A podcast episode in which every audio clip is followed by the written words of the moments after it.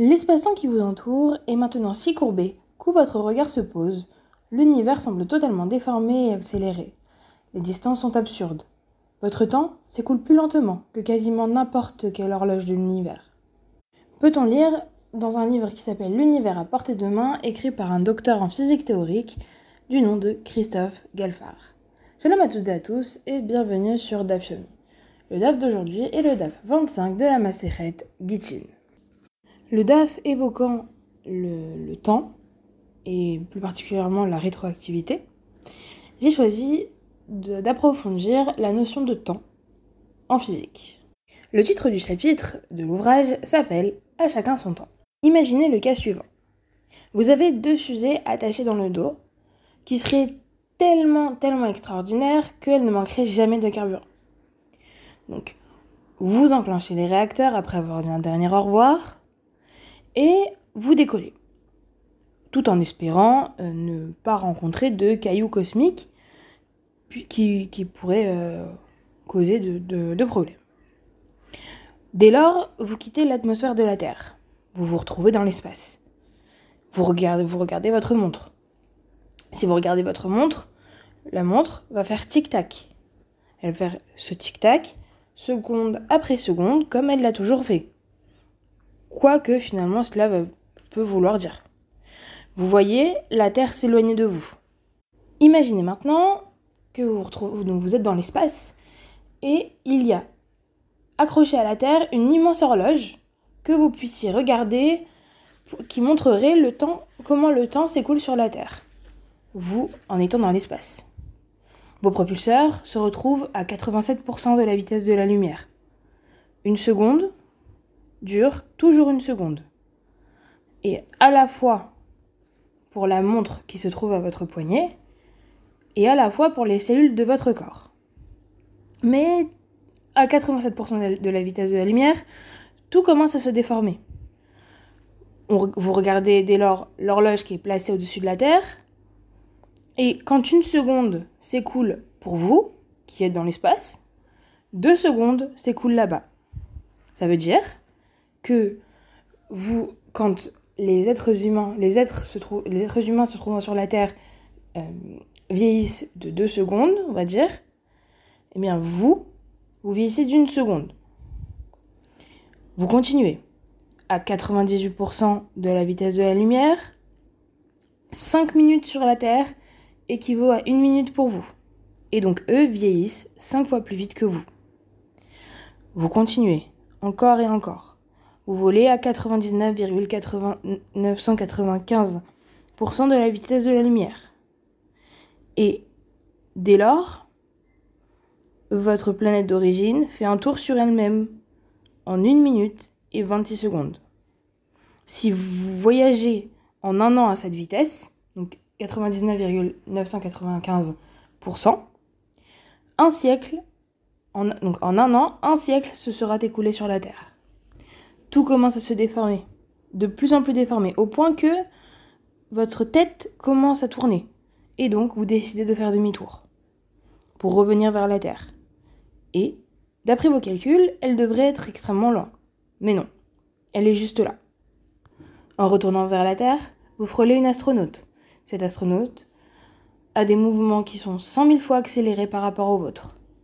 Les aiguilles de sa montre, tout comme celles de l'horloge de la Terre, eh bien, tourne à une vitesse qui, vous paraît de plus en plus rapide. Vous, à ce moment-là, voyez la différence entre son temps et le vôtre. Vous voyez défiler toute sa vie. Alors que 10 heures passent sur sa montre pour elle, une fraction de seconde passe pour vous. Mais votre corps paraît de plus en plus lourd, plus massif. Et au lieu de vous faire accélérer, l'énergie que votre fusée va dégager devient de la masse et vous, vous, alourdissez à vue d'œil. Dès lors, vous décidez d'interrompre et de vous arrêter là. Tout se fige. Vous êtes là-haut, flottant dans l'espace, probablement à des millions d'années de notre futur. Mais plus rien ne bouge, ni vous, ni l'univers. En réalité, selon l'auteur, il y a ici trois aspects particulièrement contre-intuitifs de ce voyage que vous venez d'interrompre. Le premier, c'est que le temps s'est écoulé différemment pour vous et pour n'importe qui étant sur la Terre. Votre montre n'avancez pas au même rythme que celle qui était accrochée à la Terre. Et plus vous, plus vous voyagez rapidement, plus, la, différence entre votre montre et celle de la Terre était prononcée. C'est ce qu'on appelle la dilatation du temps. Deuxième phénomène, c'est que les distances dans la direction de votre vol se raccourcissaient de plus en plus. Et ce qui vous semblait très loin quand vous voyagez, en fait, se, se retrouvait beaucoup plus près quand vous avanciez dans la direction. De plus en plus proche. Et ce, à cause de la vitesse. C'est ce que l'on appelle la contraction des longueurs. Et enfin, le troisième changement, c'est qu'au lieu de toujours gagner en vitesse, vous avez fini par devenir de plus en plus massif. Et ça, c'est quelque chose que le corps ne supporte pas. Sur ce dernier point, l'explication se trouve dans la formule E égale mc2. E étant l'énergie, qui est égale à la masse fois la vitesse de la lumière au carré. Ce E égale mc2 eh bien, fait que la masse peut devenir de l'énergie et que par conséquent, et c'est ce qui se passe ici, l'énergie devient de la masse. Et c'est ce qui explique que plus on va vite, plus vous alliez vite, plus vous vous sentiez votre corps devenir de plus en plus lourd. Or, aucun objet possédant une masse ne peut atteindre la vitesse de la lumière. Cette vitesse est fixe et ne bouge pas. Or, le temps et la distance, oui. Plus on va vite, et plus le temps s'écoule vite, et les distances se rapprochent et rétrécissent. Les objets eux-mêmes rétrécissent avec la vitesse. Et vous, en voyageant vite, vous avez finalement rétréci la direction même de votre vol et quelque part tout ce qui vous paraissait lointain en fait s'est rapproché. Dans la théorie de la relativité d'Einstein, les temps doivent se dilater et les distances doivent se contracter pour que la vitesse, les vitesses et la vitesse de la lumière précisément, eh bien, restent stables. Le temps qui s'écoule est le un des sujets qui est, qui est majoritaire, on va dire, dans le DAF. Tout d'abord, petit rappel de la Mishnah. La Mishnah disait, dans le DAF 24, tout acte de divorce qui n'a pas été écrit pour le bien d'une femme spécifique est invalide. Comment? Dans le cas d'un homme qui passait sur la place du marché et a entendu le bruit des scribes qui écrivent des actes de divorce, disant le texte à leurs étudiants, et l'homme euh, disait voici mon nom et le nom de ma femme, et qu'il souhaite utiliser cette facture pour son divorce, cette facture est inadaptée pour qu'il divorce euh, sa femme de sa femme, car, cette facture n'a pas été écrite pour l'intérêt d'une femme. En outre, si quelqu'un écrivait un acte de divorce avec lequel il divorçait de sa femme, mais plus tard réfléchissait et un résident de sa ville le trouvait et lui disait Mon nom est le même que ton nom, et le nom de ma femme est le même que le nom de ta femme, et nous résidons dans la même ville, donne-moi l'acte de divorce et je l'utiliserai, eh bien l'acte de divorce ne peut pas être utilisé pour le second homme, pour divorcer avec sa femme euh, avec cet acte.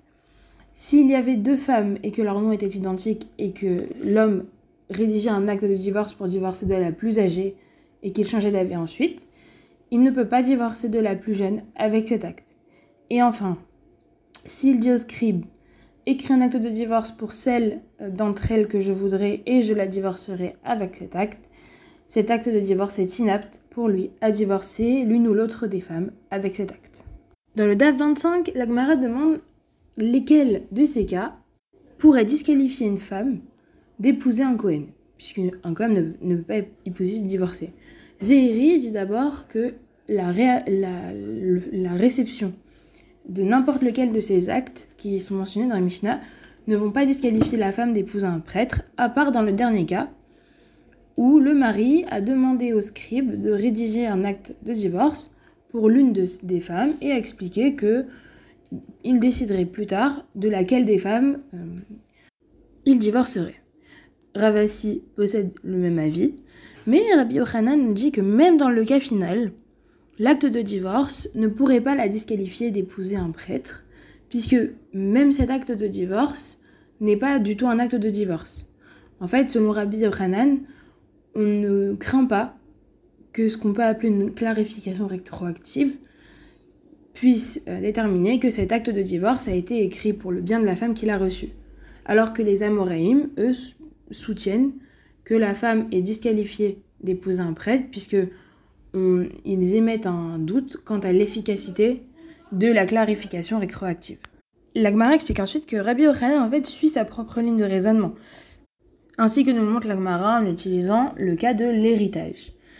Donc, après avoir démontré cela, l'Agmara nous explique que c'était nécessaire pour Rabbi d'expliquer qu'il n'y avait pas de clarification rétroactive, donc que le mari ne pouvait pas écrire un acte de divorce pour l'une de, de, ces deux femmes et dire je déciderai demain pour quelle femme il sera, puisque le verset précise que l'acte de divorce doit, être écrit pour elle, c'est-à-dire pour son bien. Toujours sur ce dernier cas de la Mishnah, l'Agmara va poursuivre sa discussion et va continuer. Avec Ra qui demande à Rabbi si un mari va dire à un scribe rédige un acte de divorce pour celle de mes femmes qui sort de l'entrée en premier, quelle va être la halakha Rabbi lui dit tu l'as déjà appris dans la Mishnah, donc que ça ne marche pas. Et même s'il dit au scribe écris un acte de divorce pour celle d'entre elles que je voudrais et je divorcerai avec, il est inapte, il ne peut pas divorcer avec l'une ou l'autre de ses femmes après, avec cet acte. Et donc apparemment, il n'y a pas de clarification rétroactive. Ravoshaya va soulever une objection à la réponse de Rav en utilisant le cas euh, de l'offrande pascale du Corban de Pessah, à, savoir que dans, le cas de celui qui va dire à ses enfants Je vais égorger l'offrande de Pessah pour celui d'entre vous qui montera le premier à Jérusalem. Une fois que le premier des enfants est arrivé, est entré avec sa tête et la majorité de son corps, il a acquis sa part et il acquiert les parts de ses frères ensemble avec lui pour leur compte. Et donc, bah, selon cette Mishnah, pour Aboshaya, il y a une clarification rétroactive, puisque il devient rétroactivement clair que le père a abattu l'offrande pascale au nom de ce fils à lui, puisque c'est lui qui arrive en premier. Réponse de Rabbi Yehuda. Ainsi que le dit Rabbi Yochanan, il n'y a pas de clarification rétroactive, puisque le père a créé cette compétition pour galvaniser ses enfants et donc pour qu'ils se pressent à accomplir les mitzvot. En remettant en cause cette réponse, Abaye vient par est rapporté par l'Agmara et nous dit que Raboshaya et Rav Yehuda parlent de deux types de clarification rétroactive. Raboshaya évoque un cas où euh, on a une, euh, euh, clarification qui dépend de la décision d'autrui. Donc on rend la clarification dépendante de la décision d'autrui. Et l'Agmara développe dans la suite du DAF que Rav Yehuda n'accepte pas le principe de clarification rétroactive lorsque ça dépend de sa propre décision.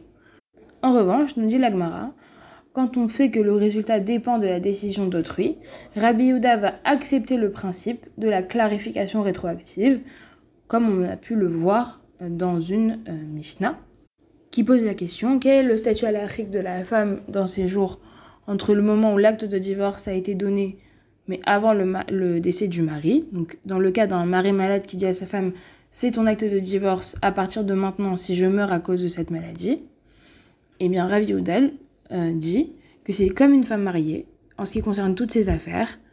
Elle reste interdite aux hommes et quand il mourra, ce sera un acte de divorce. Et donc, dans ce cas-là, la mort serait du coup équivalente à une affaire qui dépend de la décision d'autrui. Et comme Rabbi Yehuda est d'accord pour dire que l'acte de divorce va prendre effet rétroactivement, puisqu'il ne peut, il ne peut prendre effet après la mort du mari, il soutient du coup qu'il y a une clarification rétroactive de la décision d'autrui. De même pour Rabbi Shimon, quand on fait que le résultat dépend de sa propre décision, Rabbi Shimon n'accepte pas le principe de clarification rétroactive mais accepte la clarification rétroactive, donc que les choses deviennent claires rétroactivement une fois que le temps a passé, dans le cas où euh, le, résultat dépend de la décision de quelqu'un d'autre en utilisant une, braïta dans Kiddushin. Si un homme, j'ai une femme, j'ai des, rapports avec toi dans un but de fiançailles, à condition que mon père désire nos fiançailles et qu'il l'épouse par la suite. Même si le père ne l'a pas désirée, elle est néanmoins fiancée par cet acte. Et Rabbi Simon Ben Yehuda va dire au nom de Rabbi Shimon Si le père le désire, elle est fiancée. Je vous remercie de m'avoir écouté et Shavuot Tov.